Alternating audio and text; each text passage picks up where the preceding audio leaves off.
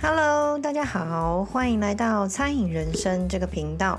我是好好吃饭的好老板。大家今天好好吃饭了吗？今天呢，我想要和大家聊一聊已经流行一阵子话题的 ChatGPT。刚开始知道的时候呢，我只知道它是聊天机器人，很厉害，放在 LINE 群组里面，它可以回答任何的问题，甚至你可以要求它写程式，回答很多很艰难的答案。但是那也都只是听听而已，觉得和自己应该还是距离很遥远的东西。所以没有放太多心思在它上面。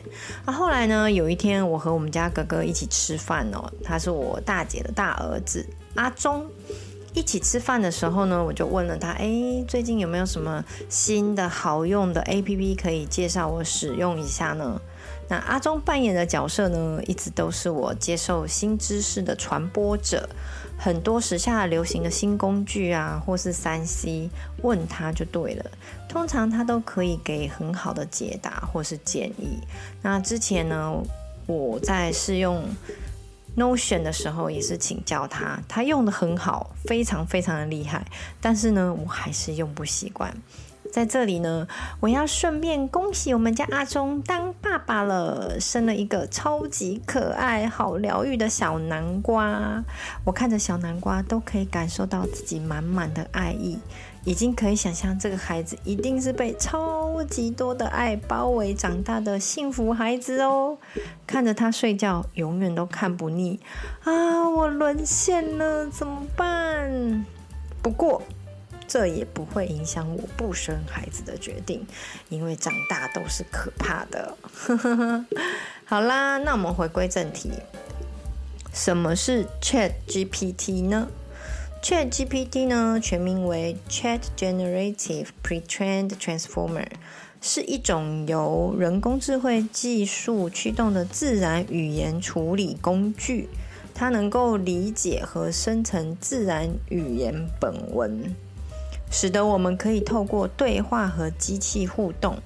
那 ChatGPT 的功能之强大和多样性，让它可以成为了当今最热门的技术之一。白话文来说，它就是聊天对话的生成器，它是可以被训练的，不用学会语言程式，你可以直白的用白话文和这个聊天机器人对话。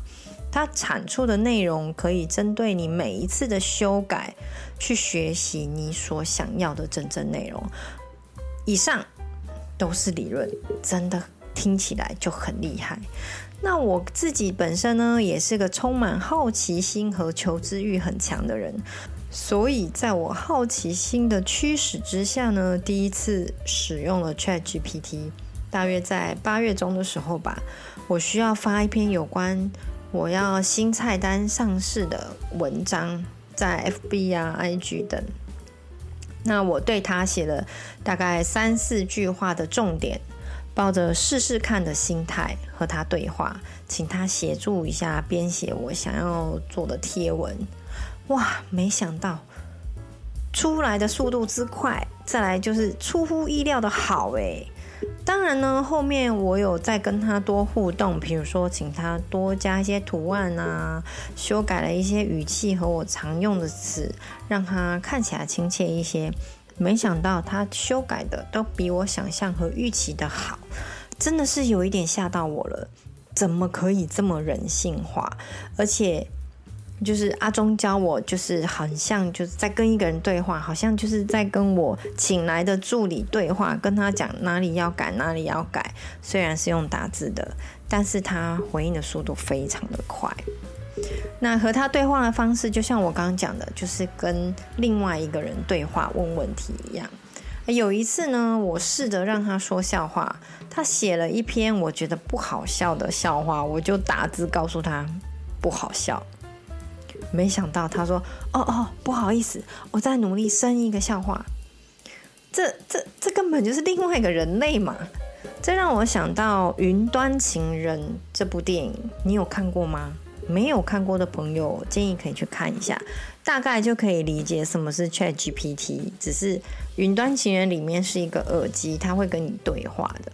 那现在目前呢是用打字的，没有时间看的朋友看那个十分钟、五分钟的解说也是可以的。我相信呢，在不久的将来，这个云端情人是真的可以实现，并且是存在的一种服务。我用了几次之后，我很怕自己用它成瘾。如果我用它成瘾，我变成我不会思考，因为我什么事就就只会想要用它、问它、使用它。那也有点害怕，等它被广泛普遍的应用之后，有多少人会被这个 AI 智慧给取代？我自己到底会不会被取代呢？像现在虾皮也推出无人店面了，这也是趋势呢。没有人，都是 AI。我在韩国的百货公司也有看到机器人泡的咖啡的贩卖机，也不用咖啡店的呢。我们需要明白 ChatGPT 对所有行业可能会产生的深远影响。这个技术呢，有潜力取代一些繁重和重复性高的人力工作。我第一个想到的就是电话客服。再来就是，呃，重复性很高，可以制定 SOP 的工作也很容易被取代。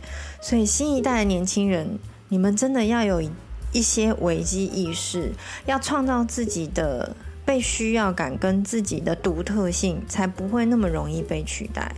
而且，如果你想要，你真的可以把这个 ChatGPT 当成活的谷歌大神，因为问什么它都可以非常认真、准确的回答你，不像说你要 Google，你可能还要输入正确的关键字，或者是呃多一点的。关联性，它才可以找到你真的想要的。那虽然我现在用的是免付费三点五版本哦，它的资料库好像也只有到二零二一年还是二零二零年左右，但其实呢，这也足够了。虽然呢，我个人是有些忌惮它的人性化，但是呢，我更想要去学习要怎么样应用它、使用它、驾驭它，所以我马上就在网络上找了一些课程。我随便问一间知名的电脑补习班，报价都是三万六千八，哎呦，真的不便宜。后来呢，我在台湾就业通上面找到了我可以上课的时间和相关的课程内容。那台湾就业通上面的课程呢，只要你有劳保，那你有出席三分之二以上的时间，那费用的部分呢，政府是有补助的哦，好像是。每个人有七万块的补助吗？不知道是每年还是一辈子，我忘记了。那我真的强烈推荐呢，有在上班的朋友，有劳保的朋友，都可以去上这个网站看看有没有你有兴趣的课程。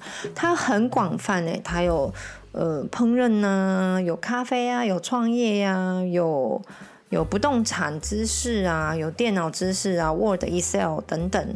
很多很多，你可以去搜寻，你可以上课的时间，方便你上课的地点，还有你有兴趣的课程。这一些政府补助下来呢，你好像只要出一两千块，你就可以上很好的课了。